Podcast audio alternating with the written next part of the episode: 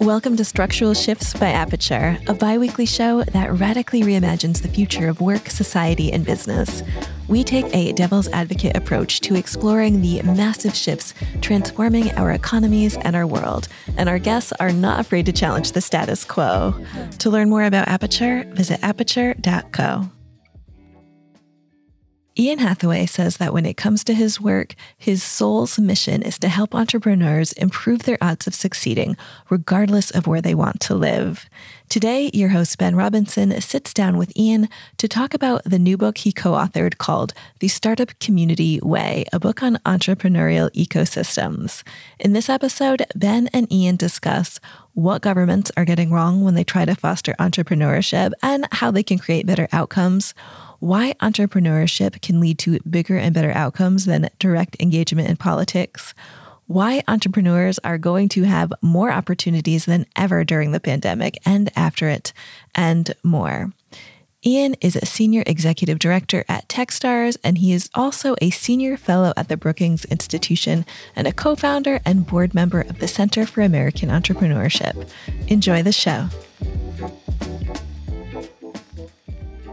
So, Ian, thanks very much for coming on the Structural Shifts podcast. We're going to cover in quite a lot of detail your new book. But before we get started, I just wanted to ask you like a broader question, which is in what sort of health do you think American entrepreneurship is today? Because we sort of get the impression, right? Because there have been so many you know, sort of well-beating tech companies that have come out of Silicon Valley that you know everything is rosy. Would you agree with that statement? So I view entrepreneurship much more broadly than Silicon Valley, for sure. In my framework, I think of the difference between you know a small business owner and an entrepreneur is the ambition to grow right? That's much that's much broader than most people think about in, in tech. But to stick to the to the tech and venture backed world us market has a long tail right? A substantial portion of startup activity, venture backed startup activity happens, of course, in the Bay Area, but an even larger portion happens outside of it. And in those markets, they're not, you know, the capital efficiency, maybe is what we're talking about here, um, is much better. So Silicon Valley is just a completely different place, even within the context of the United States. But it's a, I was reading some statistics. Actually, the number of new companies that's getting started each year has actually been going down, right? So I'm just I'm just wondering, you know, do, like is do we have the impression that maybe entrepreneurship in America is kind of doing better than it actually is? Well, so the business formation statistics which you're talking about are you know it's covering business owners of all growth ambitions all sectors right? That's been on a steady decline since the late 1970s and in fact that's a trend that has been carried across all of the oecd i believe that's more demographically driven than anything. The as population growth declines and as society ages business formation rates overall are reduced. Now businesses are also getting much bigger, right? There's no rule that says if the business formation rate is subdued, that businesses must get bigger. Um, and overall, the average business is getting much bigger. There's a huge debate happening on what the implications of that are. I think it varies substantially across sectors. But one of the things that I and some other researchers documented back in 2014 is that the business formation rate, even in the high tech sectors, is declining as well, which will startle a lot of people. But it's just because that denominator is so resilient and the companies are getting so big. What was the rationale for writing this book? Yeah, so going back to, I guess I should go all the way back to 2012. My co author, Brad Feld, wrote a book called Startup Communities. Yep. Documenting his experience as an entrepreneur turned venture capitalist and community builder while in Boulder. He moved to Boulder in 1995, didn't really know anybody, had a successful career in Boston as an entrepreneur, started investing in the Valley, New York, East Coast, and wanted to just get involved in Boulder. There was a lot happening, but it wasn't really concentrated. And so he spent, you know, the next couple of decades doing that work. He felt that you know, Boulder was unique in terms of the entrepreneurial output that it has achieved and that that collaborative spirit that community was a big part of that reason. So he wrote that book. We started talking in 2016 about ways we might work together. And one of the things we discussed was an evolution on his startup communities book and the frameworks that were included in that. Given that my background you know before working on a full-time basis with startups as I do today and big tech companies as I did, you know, over the last decade, I was a full-time researcher. So I have a research background and an economics background. And that was one of the appeals, I believe, for Brad was, hey, look, we've got uh, you know knowledge and interest in startups and ecosystems. We have different frameworks in our heads. Let's bring those together and see what comes out of it. And so that was kind of the script. And we began work in the spring of 2017. We had a bunch of fits and starts, um, a couple of hiatuses, nonlinear progressions, which we'll talk about, I'm sure. And the book was finally published this last summer. So three years in total from start to finish. Maybe let's talk about what the first book is about, right? Which is principally about the Boulder thesis, right? So would you would you mind just introducing us to that, the four principles of the the Boulder thesis and creating a, a community? Yeah, so the Boulder thesis is simple but not easy. First of all, the entrepreneurs must lead the community.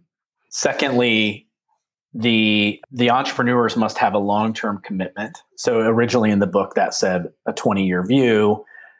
That's evolved to a 20-year view t- from today, which means it's always 20 years ahead of you. So, so be thinking in generations, not in you know weeks or years. The third is that it must be inclusive of anyone who wants to participate. And the fourth is that it must engage the entire entrepreneurial stack, which I interpret uh, as a derivation of inclusivity. So people from various domains, roles, experience levels, and so on. And that that engagement is constant. You know, when you talk about a long-term commitment, so you know, generational commitment, and and you yourself acknowledge that you know these things are hard and the outcomes are uncertain. I mean, how difficult does that make it to recruit you know the the key actors for for for for a startup community? It's very difficult um, because most people don't work on those time cycles. But there's yeah. nothing that can be done about it because these long these long feedback cycles are inherent. That's one of the reasons why we wrote this this new book which we can dig into that a little bit more and why why we wrote it in the way we did, which is explaining these systemic properties of startup communities and entrepreneurial ecosystems. But taking a quick step back, it's also why Brad emphasized why entrepreneurs should should lead the community. That's not to say that non-entrepreneurs cannot be involved in building startup communities, helping founders, and in fact playing leadership roles right? In many nascent communities, it's these non entrepreneurial community builders whether as a side hustle, as their full time job, that are catalyzing efforts because entrepreneurs are heads down doing what entrepreneurs yeah. do, which is building their businesses. So it's not to say that that that non entrepreneurs don't have a role, but it's that the entrepreneurs who are committed to being in a place for a long period of time, building their businesses there, knowing that it's a you know even in a successful outcome, it's 10 to 20 years before that liquidity event occurs and that those resources can get recycled back into whatever comes next. That's just the reality of the situation. And so that's why that's why the emphasis on on entrepreneurs leading, not only because the entrepreneurs are the ultimate end users, right? Of a, of a startup ecosystem, right? If they're if they're not benefiting from it or participating or engaging, then it's not valuable to them, which happens in many communities but it really is an acknowledgement of the long term commitment that's required. Now, to build on that quickly, one of the things we talk about is the difference between the community and the ecosystem. Quickly, I'll just say this, the startup community is really, if, if you think about you know a city as a, a series of systems, right? So the startup community is the beating heart of entrepreneurship in a city. It's really the founders, it's the people who work with them on a consistent daily basis, you know, whether as their full-time job or maybe something that they do outside of their job. Maybe they're doing maybe they're mentors, maybe they're angel investors or something like that. That's it's having a firm understanding of what the entrepreneurs do and what they need, but it's it's more than that. It's also this kind of kin- a kinship connection, right? It's a common identity. It's, you know, kind of a love of place and that sort of thing. The ecosystem is a broader construct, which is, of course, all of these resources and actors who bring them that can either accelerate or impede the progress of entrepreneurship in a community. They have different organizational structures that align or are misaligned to varying degrees with entrepreneurship and entrepreneurial communities. They have different incentives, right? So, governments, people want governments to engage a great deal in the building of ecosystems, which makes sense because you know ecosystems are sort of and startup communities are sort of like a public good for the benefit of entrepreneurs yeah. but governments have a much bigger mandate right so their mandate is typically around creating jobs and having economic vitality and safe and enjoyable cities and so because of not just the not just the hierarchical top down structure of governments not being aligned with the with the behavior of startups and startup communities, it's also very different incentives. And so, back to this long term arc, this concept we discussed is community ecosystem fit and why developing a strong startup community must precede the development of a robust ecosystem. Part of the motivation behind that was something we observed in many cities, which is you pull in these ecosystem actors, whether it's you know potential angel investors, corporations, governments, so on, their response was, well, you know, the entrepreneurs aren't any good. You know, you can you can tell me all day long I should be more collaborative and helpful and focused on the needs of the entrepreneurs, but all the entrepreneurs here suck. So why would I want to do that? Now, we can push back on that and say, look, well, you know, what are you doing to help that situation? But fair point. And so when once the once the startup community is producing a high rate of companies that are interesting, it then becomes a resource attractor that pulls those things in. And so that's a very long answer to your question about, you know, how do we come how do we get around that, this need for a long-term view? And my answer is that the entrepreneurs will be the ones who are producing will will create the interest by producing interesting companies. Is it not slightly catch 22 situation where in, in, in a new when you're trying to create a new startup community where you don't have successful entrepreneurs? Because you know in, in, a way you know the community depends on being led by successful entrepreneurs and you know and if they, if they don't exist then it makes it harder to create that that that community right? So is that is that not somewhat of a sort of i mean how do you overcome that challenge? The mistake that's often made is looking at the factors that currently exist in successful ecosystems and equating that with what it takes to get there right? These yeah. these the resources the actors they co-evolve right along with success. We're going through the early days of a boom cycle right? If you believe there has been this outward shift in technological opportunities there has been you know a shift in certainly the supply of venture capital into these ecosystems but these are emergent systems. And so we can't just force success. We can't say, okay, these seem to be the ingredients of success. Let's just place them here and then innovation will happen. The reality is, what's valuable will emerge. There will be certain principles that apply across geographies, but it truly will be unique to each time and place. That's an inherently uncertain process. And when that gets choked off, progress is stifled. So that's the frustrating thing. The catch 22 is really about that we want to manufacture success, but it's the manufacturing, the attempted manufacturing of success, which is actually what, what can impede success from emerging from the bottom up, principally led by the entrepreneurs. I want to talk a bit about what's different or what's or what changed versus the 2012 book, right? So you talked a bit about you know how you wanted to um, talk more about what you'd learned from Boulder, but I think also new. Right, this this whole notion of, of an adaptive ecosystem is is new in the second book, and then also I think you took a much broader lens, right? So you wanted to look at the startup community and ecosystem through a broader lens, which included, you know, some of the ge- geopolitical events that we've lived through in the interim, right? So, can you just talk about that? You know, what what what evolved versus the original startup community book? Yeah, so our process is actually pleasantly recursive of a complex adaptive system, right? the process itself evolved, our mission emerged from our process of discovery. So the 2012 book was really about Boulder and, you know, Brad's perspective of here's what the situation was, here's what we did, here's what worked, here's what didn't, here was the outcome. Of course, with it being about one place, you know, I, I thought that book was very principles oriented. It was very actionable too. There were tangible ideas about people can go and try this thing or that thing. But because it's about one place, it's inherently limited. It was so early. I mean, Brad is really a pioneer in this thinking. And so lots of places, people in lots of places adopted the principles and the practices from that book.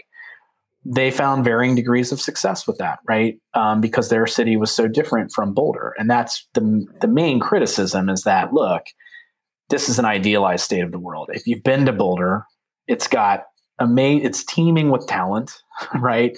Large institutions. It has a huge entrepreneurial spirit. The community is so collaborative. I actually think the collaborative nature of the Boulder startup community is reflective of the entire Boulder community rather than the other way around. And it's, you know, it's just this fantastic place. So that was kind of the main criticism is like, look, try going to Paris where people undermine each other, right? Nicolas Colin, our mutual friend, has said, look, uh, he wrote a book review of of the startup community way, saying, you know, there's kind of this kumbaya spirit uh, emanating from Brad, and then also Brad and Ian, which didn't really apply in in Paris, and so. So that's that's fair, but I still think even if you view Boulder, which is not perfect, as the idealized state of collaboration, there's still a lot that can be learned from that. Why the evolution was as more as startup communities, entrepreneurial ecosystems garnered more attention over the last decade, more the, the scope and scale of ecosystem actors increased, right? Governments, corporations, universities, other actors, so on, have been putting more resources, getting more involved in more places.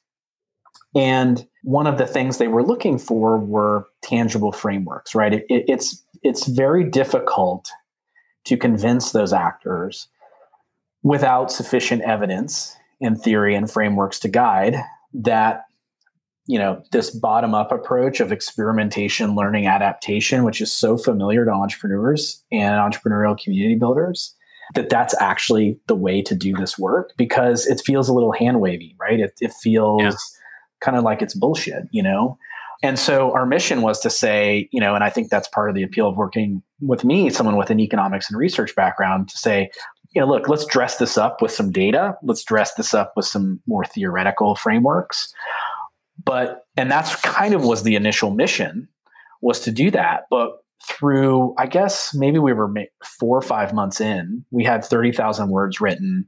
And just think of it as, you know, startup communities 2012 book with more evidence theory frameworks from economics sociology economic geography that sort of thing but it was it was still a linear progression from the first book as i talked to more people i realized that it was just this complete disconnect almost of mental models about bottom up versus top down you know planning and execution versus experimentation and adaptation and it was so we realized that we were on a different mission. I don't have a background in systems science. Uh, my background is in political economy and economics, and but I discovered complex systems along the way. And as soon as I, you know, having t- talked to lots of people, reviewed lots of work, as soon as that framework came into my mind, I realized immediately that this is what needed to be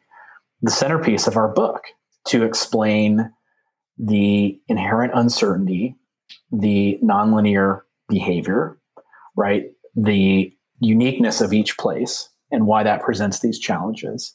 So we threw the first 30,000 words or so that we wrote away and we began anew. And so that sent us down this path of, you know, explaining the behavior of startup communities and entrepreneurial ecosystems through the lens of complex adaptive systems so trying to draw a parallel, right? So, so in nature, you know, you can't control ecosystems, right? You can you, you can merely sort of seek to to guide them to influence them, right? So, and, and this is very much the same sort of philosophy you take with with startup communities and and the you know the attendant ecosystems. But but what what are these sort of equivalents of you know how do you give you know the an ecosystem the sort of the energy, the nutrients, the oxygen to to grow? What can be done that's sort of replicable across different places?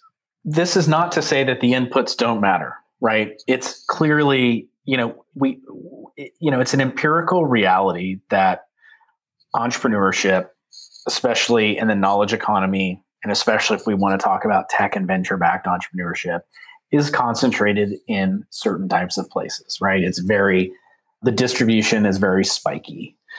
That's an empirical reality. It is beneficial to have a density of highly educated, ambitious people, right? It's advantageous to be around, you know, other high tech company institutions, whether they're businesses or universities or so on. Those things matter, but they're not enough. What our point is is it's about the integration of those elements, right? If I view the process of starting and scaling a high potential company as a search, not not entirely, but to a large degree, it's a it's a search for the resources you need to succeed. Many of them exist outside the boundaries of the company, right? So whether it's key a key senior hire, right? It's early stage mentoring, right? It's that we talk about, you know, investment capital a lot, right? It's a relationship with a customer. All these things are dependent on the exchange of intangibles, right? Fundamentally underpinned by relationships which require trust. And so, what we're really talking about when we talk about integration is building better relationships. And so, one of the points that we make throughout is, and this is the part that's empowering, especially for people in places that don't have all these resources, you know, where people do have ambitions and they do want to be better and they want to stay where they are, is by building a community of like-minded people who are committed to a cause entrepreneurship, you know, technology, they're committed to that place. If they could be committed to each other, create a critical mass of knowledge sharing, support, learning, sharing contacts, expanding networks, we believe that the odds of success for any one company will be greater. Right? It doesn't guarantee success. It also doesn't guarantee success to be in Silicon Valley, right? It just improves the odds of success. I mean, maybe we could d- debate that today if that's like turned negative, right? um, but but that's the fundamental point we're making is you can improve the odds that your company will succeed by being more collaborative and engaging in a community regardless of where you live. And how do you get some of those stakeholders to be collaborative and to not want to take control? Because as you said right you know they're not the principal actors. The principal actors or the, or the leaders have to be the startups. But you still need the participation of of governments universities organizations that are typically very sort of top down driven very hierarchical. You know how do, how do you get them to behave in the appropriate collaborative manner to really help the ecosystem? Well it helps to have individual champions from those places. And this is uh, a, a, subtle nuance that's missed. Sometimes it's a key individual or individuals who drive the whole thing in a community. Fred Terman's role in, you know, from Stanford and Silicon Valley has been talked about a lot. Brad Feld, honestly, in Boulder is sort of a local hero. There are a number of stories throughout. There's even one from the Viking Range Company. I don't know if you're familiar with that. But high end ranges in the United States, small town in Mississippi, there's a famous story about, you know, how um, the founder of that company created an entire local services economy to support high high end families who would come to purchase these ranges. Right? It was this this role of a local champion can be really important, whether that's in an official capacity or non official capacity. Too often, though, however, these institutions are disconnected from the entrepreneurial community, right? University towns are a great one in particular. Even in Boulder, which is a city of 100,000 people, it's fairly densely populated for a small having a small city vibe. the university is just adjacent to downtown. But in my experience, it's very disconnected from the startup community. So in you know an ecosystem ranking or a research report, it might say, well, this is an example of a research um, institution that's feeding entrepreneurship. In my opinion, it doesn't. So it's more about the talent that it's producing, right? It's drawing interesting people to the community. It's driving economic growth. But I wouldn't say that that university and in countless other places are driving the entrepreneurial community. And in worse instances, I've seen in a bunch of especially smaller, less developed ecosystems, there are what I'll broadly call entrepreneurial supports. These are innovation centers, incubators, co working spaces, and so on. They're almost always funded by the government, and the people leading it have no entrepreneurial experience. What yeah. they have experience doing is extracting, or I should say, getting these initiatives funded by government and maintaining those relationships. They, at best, are irrelevant and at worst, harmful. They suck the oxygen out of the community and they can be actually predatory uh, to entrepreneurs in too many places. Going back to one of the first things we talked about, which is if you live in an environment like that, the best thing you can do is to build a critical mass of people who don't behave that way, right? To help each other. One of the things that I've found, even in more transactional, I mean, I know it's, I know it's very easy. The American way is to say, hey, be informal, be collaborative, be helpful. It's very, that can be seen as a naive view towards many cultures.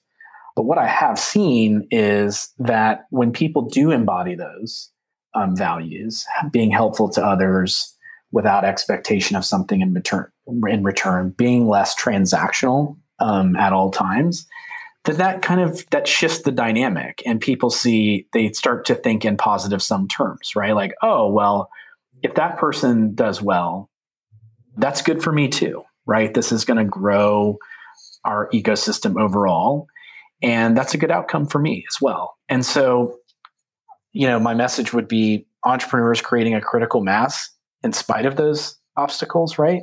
Um, it'd be great to unlock the the power, the resources that some of those larger institutions have, but you don't need it.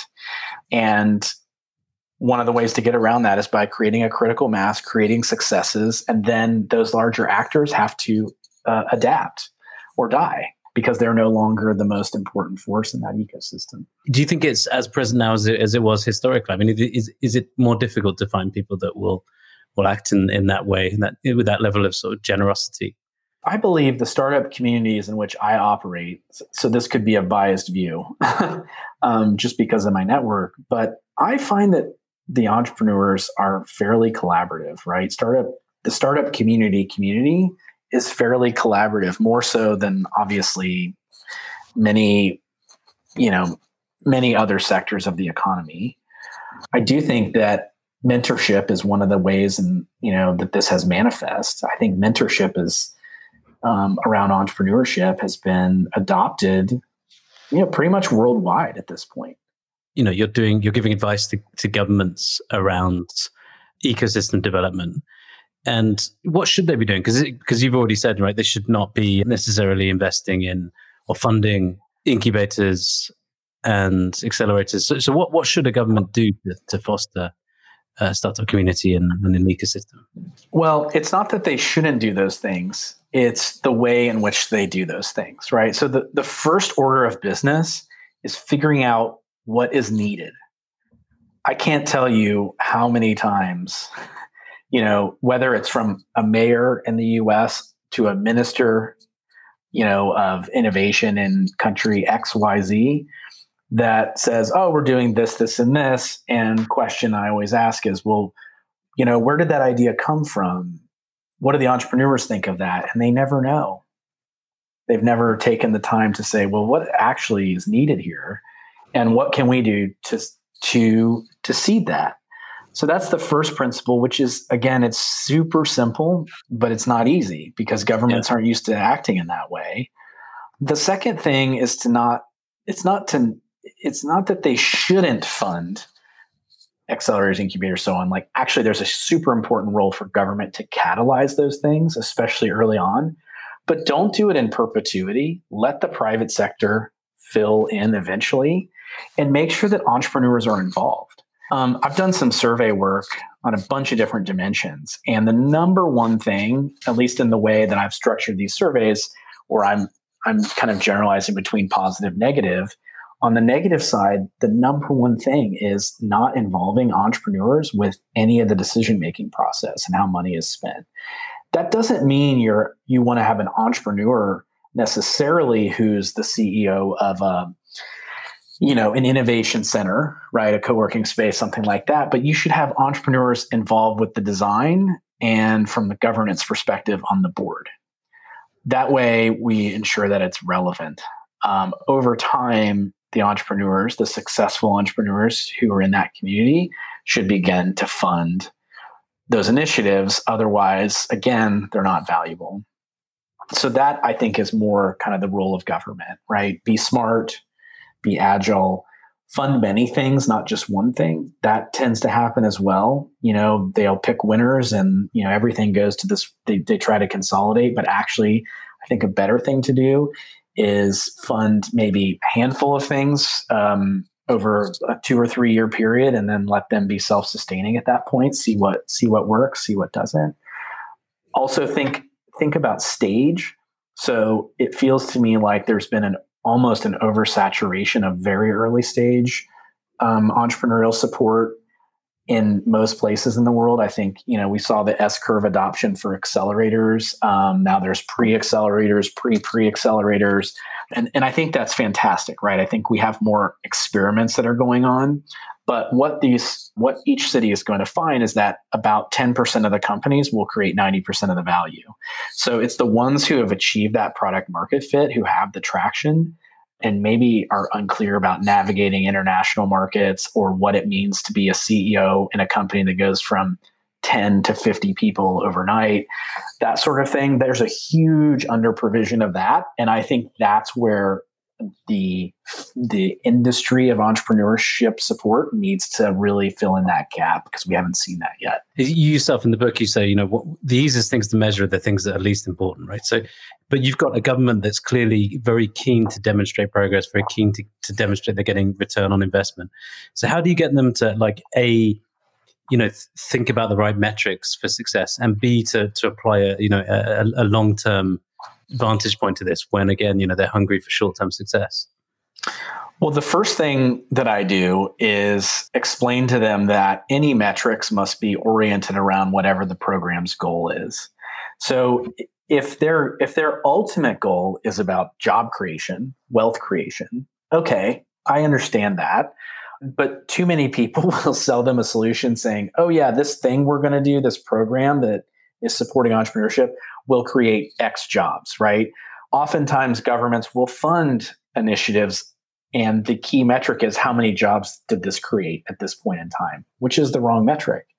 What I might be more interested in is how did those programs, what kind of lift did they give to the marginal company who participated, right? How did, let's say, a top of funnel community catalyst program what kind of relationships spun out of that if that's kind of the goal or what kind of people did it pull into entrepreneurship so making sure that it's structured around what the programs actually do having a clear sort of value chain that explains okay if if if job creation is actually what you want how we get there is having companies with better outcomes. Let me tell you how you do how you help companies have better outcomes and we can create that value chain. But making sure what you're measuring is actually built around the program. The other thing too is that i believe that system structure explains so much of the performance of an ecosystem. So we've been doing a bunch of network mapping exercises in a few markets where we're looking at who's influential. There's some academic research and also some policy research that supports this that when the influential actors in an ecosystem are entrepreneurials are entrepreneurial have had entrepreneurial success or they're support organizations that are heavily influenced and or funded by entrepreneurs the those tend to be more productive ecosystems than those with less so there there's empirical support behind these theories that we're talking about And so that's one of the things that that we do is we map out the ecosystem. Who are the who are the businesses that have reached scale, have had some success, and how are they integrated in? What are they connecting up with? Often, what we find is that the most successful entrepreneurs are isolated, right? They're not linking up with any of these support programs. So, the metrics in this case are outputs. How many companies participated in this program? How many people attended this event? What I want to know is have the most impactful companies touched any of these things we're paying for or who who is this angel investor over here who seems to be connected to every high impact company to come out of this community in the last 10 years how can we engage her more in our efforts what do they think we could be doing better and it's it's sort of just by mapping that out and not only who the influential actors are, but how they're all connected through meaningful relationships, whether they're investment, mentorship, program participation, that explains a lot. And then you have a well informed strategy about, again, taking the systems view of how can we better integrate these things and make sure that the most productive programs have the resources they need and maybe the ones that aren't that are just you know sort of creating a lot of noise but not producing you know tangible outcomes high impact outcomes maybe you start winding those down. And that's okay. That's normal and healthy. We talked about the whole the introduction of the whole complex adaptive systems um, framework. Uh, we've talked about developing what what was learned in the interim period. But, the other thing that's that strikes me as different with the second book is this this idea of it having a sort of, you know broader context right are you looking at startup communities through a, through a, through a, a broader lens right including a geopolitical one. And you know, you talk about your experience of living in London at the time of Brexit. You know, and I, I suppose the question I wanted to ask is like, you know, you mentioned Nicolas Colin, but Nic- Nicolas Colin has this view that you know almost through entrepreneurship you can make a bigger change than you can through engaging directly in politics, for example. So, would would you say that that was a, a big motivation for writing the book? And do you subscribe to that view that entrepreneurship can lead to bigger and better outcomes than a direct engagement in politics? Well, I'll answer the second one first, which is absolutely yes. in fact, you might say that the most powerful political actors in the United States, where I'm from, are the people who've had the major entrepreneurial successes. So, kind of reverse engineering that. You know, I've always been fascinated by geography. You know, I'm committed to entrepreneurship, working with entrepreneurs, writing about entrepreneurship, um, explaining about you know the importance of it to economic vitality and you know to vibrant cities. I've just always been interested in these things, but it's also personal to me. I, although I've spent most of my adult life in California, well, I went to school in Chicago, spent time there. California, Washington D.C., London uh, spent a little time in Geneva. We talked about that yeah. a few weeks back. I grew up in a small agricultural and industrial town in the Midwest in Ohio. It was part of the um, Detroit supply chain. And we didn't have a lot of opportunities. I was born in 1980. That's when manufacturing employment peaked in that region we had a self-sustaining community right? But i was there i was born in the beginning of the decline. My father is a brilliant innovator. He he has uh, no college no university degree.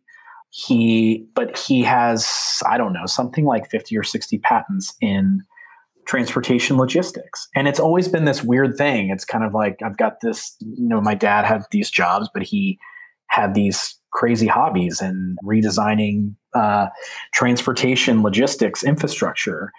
And but he was not successful economically in these endeavors. He was not a successful entrepreneur. And what i had thought about was well what if instead of being from where we were where we lived if we were instead from palo alto california? If you just change that one piece would my dad have had a very different outcome? Therefore, would I have had a very different life trajectory and so on? And I think the answer is probably not a hundred percent, you know, but I I would imagine the odds of success would have been much higher. And I would like to see that equalized more. I think we're living through an era where there has been a massive proliferation of entrepreneurial high tech activity around the world. People forget, you know, I know that Silicon Valley gets a lot of the attention, but people forget how fast activity has diffused. I did a report in 2018 um, with an urban economist named Richard Florida, where we mapped just over a decade and a half period about the spread of venture capital, which we use as a proxy for high tech entrepreneurship. Not a perfect one by any means, but it, it's it is a reliable data source for what it measures. And you know, in, I guess in 1992, the U.S. garnered something like 97% of all venture capital. It's now less than half. It's 40 percent, and I think and half of that decline happened in the last seven years. So people forget how quickly this is diffusing um, in geographies, not only outside of Silicon Valley, but outside of the United States. And so I feel like my soul's mission in this work is so that entrepreneurs, regardless of where they want to live, can improve the odds of succeeding. That doesn't guarantee they will, but if we can move the needle and so that people don't feel like they have to, you know, um, ride the train an hour and a half into London every morning just to have a job in the industry they want to work in or you know face exorbitant housing or wildfires in San Francisco and congestion like I, I hope we can move the needle on that and so that's that's what's motivating me the neoliberal kind of supply side economics view was that people have to move to where the jobs are right we need to get mobility of labor but you know, but but one of the downsides is that it's it's you know it's very detri- detrimental to, to happiness, right? Because people have to give up their community links and so on. And so you, what you're saying, your philosophy in life is to is to take the opportunities to the people rather than vice versa. Yeah, and and, and also the reality is that high profile, high tech successes happen in way more places than people realize. A successful company can be formed anywhere. The question is how repeatable is that process, right? What happens after that success? I'll use the example of my adopted hometown where my family moved to on the central coast of California called San Luis Obispo. It's a 45,000 person town, small university, huge agricultural element, beautiful kind of place where retirees and, and people on long weekend holidays like to go from San Francisco and Los Angeles. Uh, in 2015, there was a company called MindBody, which had it's been a unicorn exit. And prior to that, venture they were the first company to really get venture funding. Like nothing happened, and then it went from basically zero to a unicorn exit.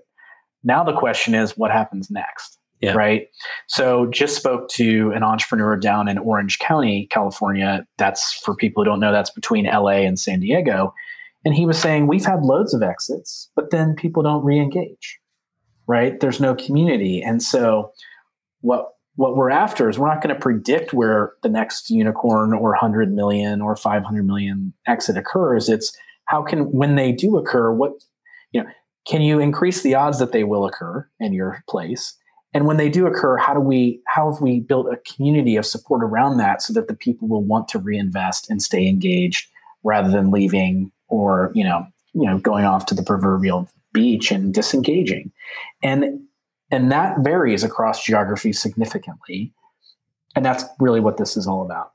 And that that diffusion of startup success that you talk about do you think that's going to accelerate now post pandemic i mean do you think being physically close to a start well you know, being physically close to the other actors in the startup community and, and an ecosystem is still as important as it was? I think it's going to. I feel like I feel like distributed work is there's been a permanent shift on that. At least in the United States, our cities are unsustainable to a degree. You know, cities in Europe are unsustainable, but they're just completely configured in a different way. I mean, the San Francisco Bay Area, Los Angeles, they're almost unlivable. They don't have the right infrastructure. So I feel like there's a at least a permanent shift in some of that activity. But we have to remember that even the people who have moved who are moving to smaller cities, second, third tier cities, they still spent years building relationships in those larger cities. They're going to have a meaningful relationship with those places. I think, I mean, I don't want to be remote 100% of the time. I don't want to work out of my house.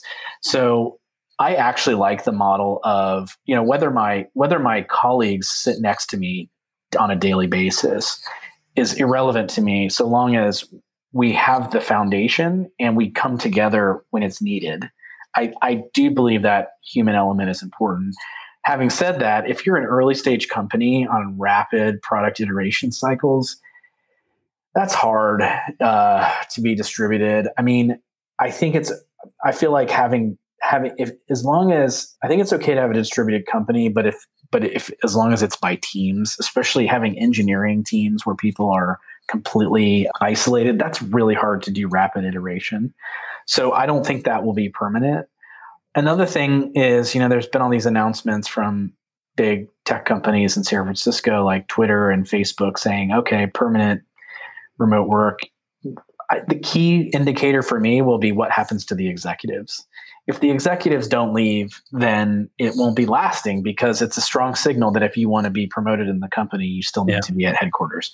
And that's been going on for a long time anyway, right? All these satellite companies, um, I know people in Europe feel that strongly that a lot of these American tech companies, like, you know, you're always second class citizen if you're in one of the satellite offices. So we'll see if that evolves. So, yeah, I, I think more importantly, though, that we've just gone through a massive shift in society in, in society and the structure of our economy.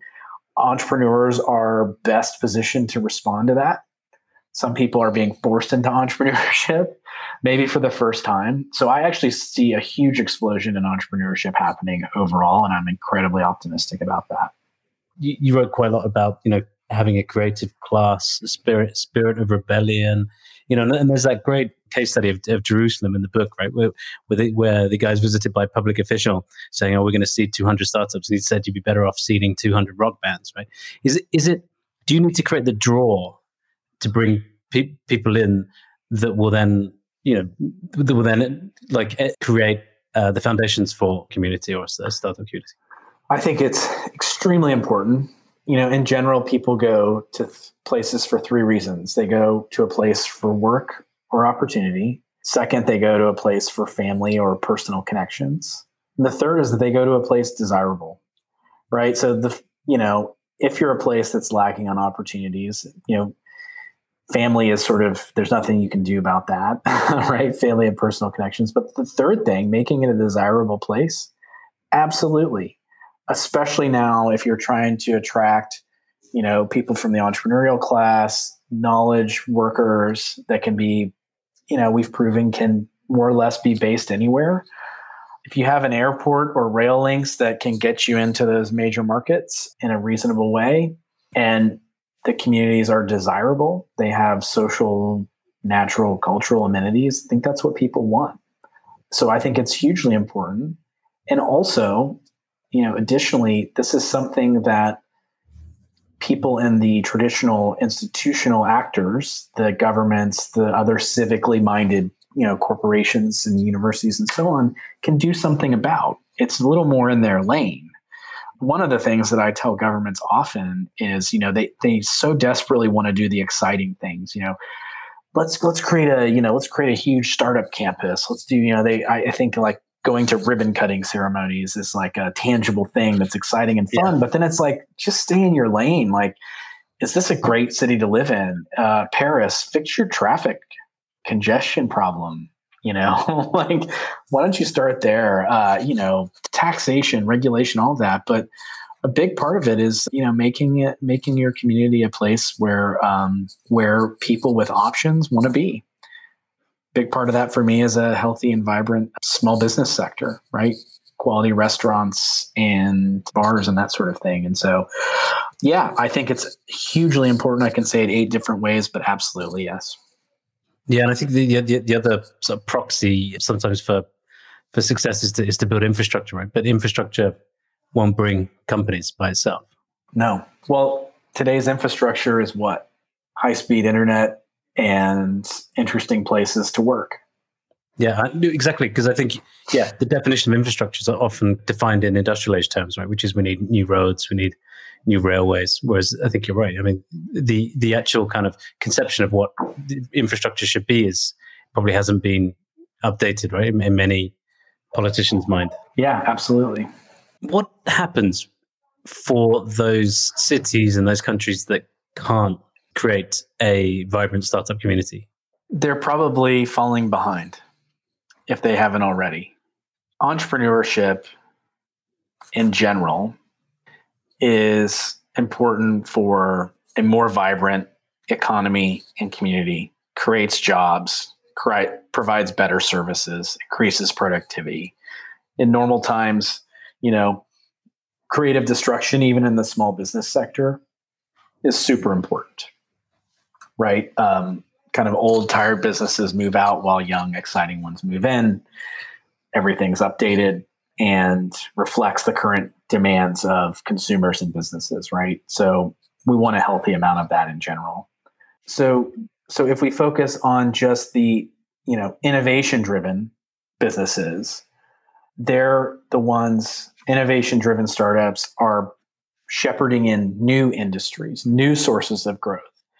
Oftentimes economic development initiatives are focused on the industries of the past and present, right? Cluster analyses, you've probably heard that yeah. terminology used. Those are those are the strengths yesterday and today. But what what entrepreneurs do is they look for sources of new opportunity. So again, can't guarantee success, but a healthy amount of that going on is really good for the long-term prospects, not only for those companies if they achieve success, but for the entire community, right? One of the best books on economics I've read in the last decade uh, is written by, it's called The New Geography of Jobs, written by Enrico Moretti, who's an Italian economist at UC Berkeley. And his overall thing is look, let's divide the world into two types let's divide the economy into two types of businesses there's the non-tradable sector which produces local goods and services this can be high high value, low value, you know, everything from taxis and barbers, you know, all the way up to, you know, to lawyers and doctors. Uh, the tradable sector produces goods and services that can be bought and sold all around the world. Everything from, you know, agriculture, food to high tech, innovative sectors. Within the tradable sector is the innovative sector. And his whole thing is, you know, you don't have to work at a high tech company or, you know, a knowledge a knowledge intensive company with that's tapping into huge global markets in order to benefit from that. What you need to do if you're destined to be a barista or a school teacher is you want to live in a community that has some amount of that going on because those are well-paying jobs. They're bringing those businesses are bringing revenue and and so income and wealth into that region that is then spent to support the local local services economy. So you want a healthy amount of that um, in your community to propel, yeah, to propel long term economic vitality and opportunities for people. What's your view on Europe? Do you think Europe has enough vibrant startup communities? Do you think Europe is building enough sort of digital age businesses to be successful or, or to have the same level of success in the future that it's had over the last um, you know few decades? Yes, absolutely. You know, I've mostly spent time in London.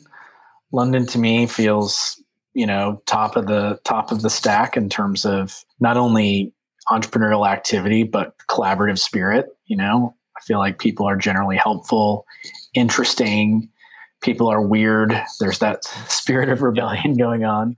Um, I can't say too much about many of the other places, but what I will say is, you know, the U.S. is at an inflection point, and we're definitely because of our political dysfunction, our inability to address major challenges, putting aside outright hostility to to high, to foreigners, including high skilled foreigners, we're losing our edge. We have a major election coming up, and you know I think the outcome of that could have a huge impact on the future of innovation here as a talent magnet. Another great book to read on that. Uh, Harvard Business School professor Bill Kerr wrote a book called The Gift of Global Talent, and it's documenting how the U.S. has been, by leaps and bounds, a major beneficiary of foreign talent. You know, foreign talent has driven our innovation economy to a very large degree. So, you know, if you're a if you're a Europe European founder, entrepreneur, investor in the US, you know, depending on your embeddedness in this country. And, you know, you've had enough of our response to COVID. Maybe you spent the last four months back at home and you realize, hey, life is better here because it is. I think I think the European lifestyle is is is much better overall. And so, you know, I, I, I think that's you know that's one dynamic at play. The U.S. losing its relative uh, position. And as I said before, there's there's a lot of you know Europe is a great place to live. I feel like that makes it a talent magnet, and a lot of progress has been made in a short amount of time. I think that that's one of the things people forget. There's a book called that I read called 100 Years of History in Silicon Valley, something like that. I forget the exact title. And it talks about how it was a 100 year unfolding. You know, this didn't happen overnight. People really do forget that. I think the first venture firm was founded, proper venture firm was in 1959, right? And the evolution of Silicon Valley's uh, technological prowess goes back much further. I recently realized that that book was written in 1996. So now we're 125 years in the making, right? As I mentioned before, we basically, we more or less can't document the presence of venture capital in Europe before, you know, the mid 90s, really, early 90s. Now there was some, but it was very disparate. So, you know, that's kind of a lot of progress in a short amount of time. So I, you know, I just want to frame it in that so people are mindful of how much has moved forward at a very, very rapid pace. Just to revisit the US election for a second, right? So, I mean, you paint this as a really pivotal moment, which I think most people would would agree with, right? Do you think that entrepreneurs in the US, particularly those that have been very, very successful and have major influence, do you think they've been sufficiently political or, or vocal I don't want to paint with too broad of a brush because people are so different, but I think the general bent for American entrepreneurs is to be more conservative politically. The definition of that has shifted dramatically. Hardcore libertarian streak. Of course, the irony of that emanating from Silicon Valley is, you know, how propped up Silicon Valley was and has been, well, certainly in the beginning stages, how propped up it had been by government spending. And some of these entrepreneurs, you know, Elon Musk in particular, has been a huge direct beneficiary of that. So, you know, question have they been outspoken enough? I don't know. It's like it's kind of all over the map. You know, I, I do see the private sector actually advancing cultural and moral causes more so than our government right now. Um, it's something I've actually been sort of thinking about lately that it's remarkable how outspoken companies like Nike have had to be around, you know, around the social, oh, sorry, the racial inequity crisis happening. Well, I'm say happening in America today. It's actually been happening for the last 450 years. I was watching a Major League Baseball game this past weekend, and on the I know most people in Europe might not be familiar with baseball, but on the pitching mound, there's a logo. It was hashtag BLM, Black Lives Matter. And the fact that sports, major businesses, you know, so many segments of, of our society are coming forward in, in support of that. And yet our own government is actually hostile to them. You know, a portion of our government is hostile to that. I think that's pretty remarkable, really a lot of businesses feel the need to fill that void.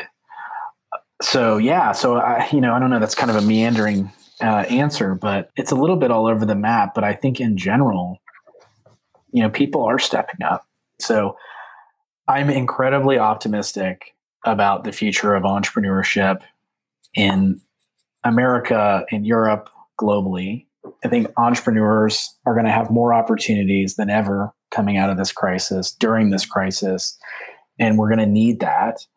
I would encourage the entrepreneurs themselves, people working directly with them, whether you know you're in consulting, podcasting, writing, mentoring, investing, whatever, wherever you are in that entrepreneurial stack, to be more collaborative and helpful.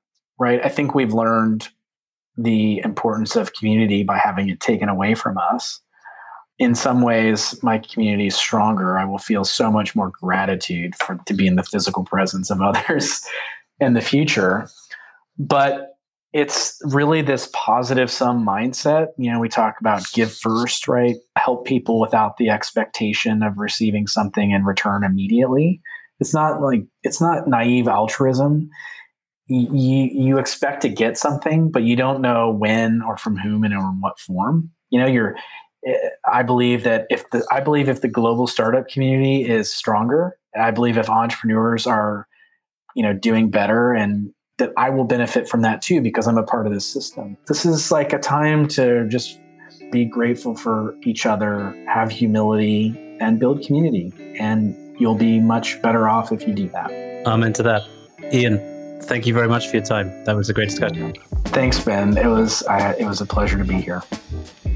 Thank you for listening to Structural Shifts by Aperture. To learn more about us, visit aperture.co. We are strategy for the networked age. Until next time.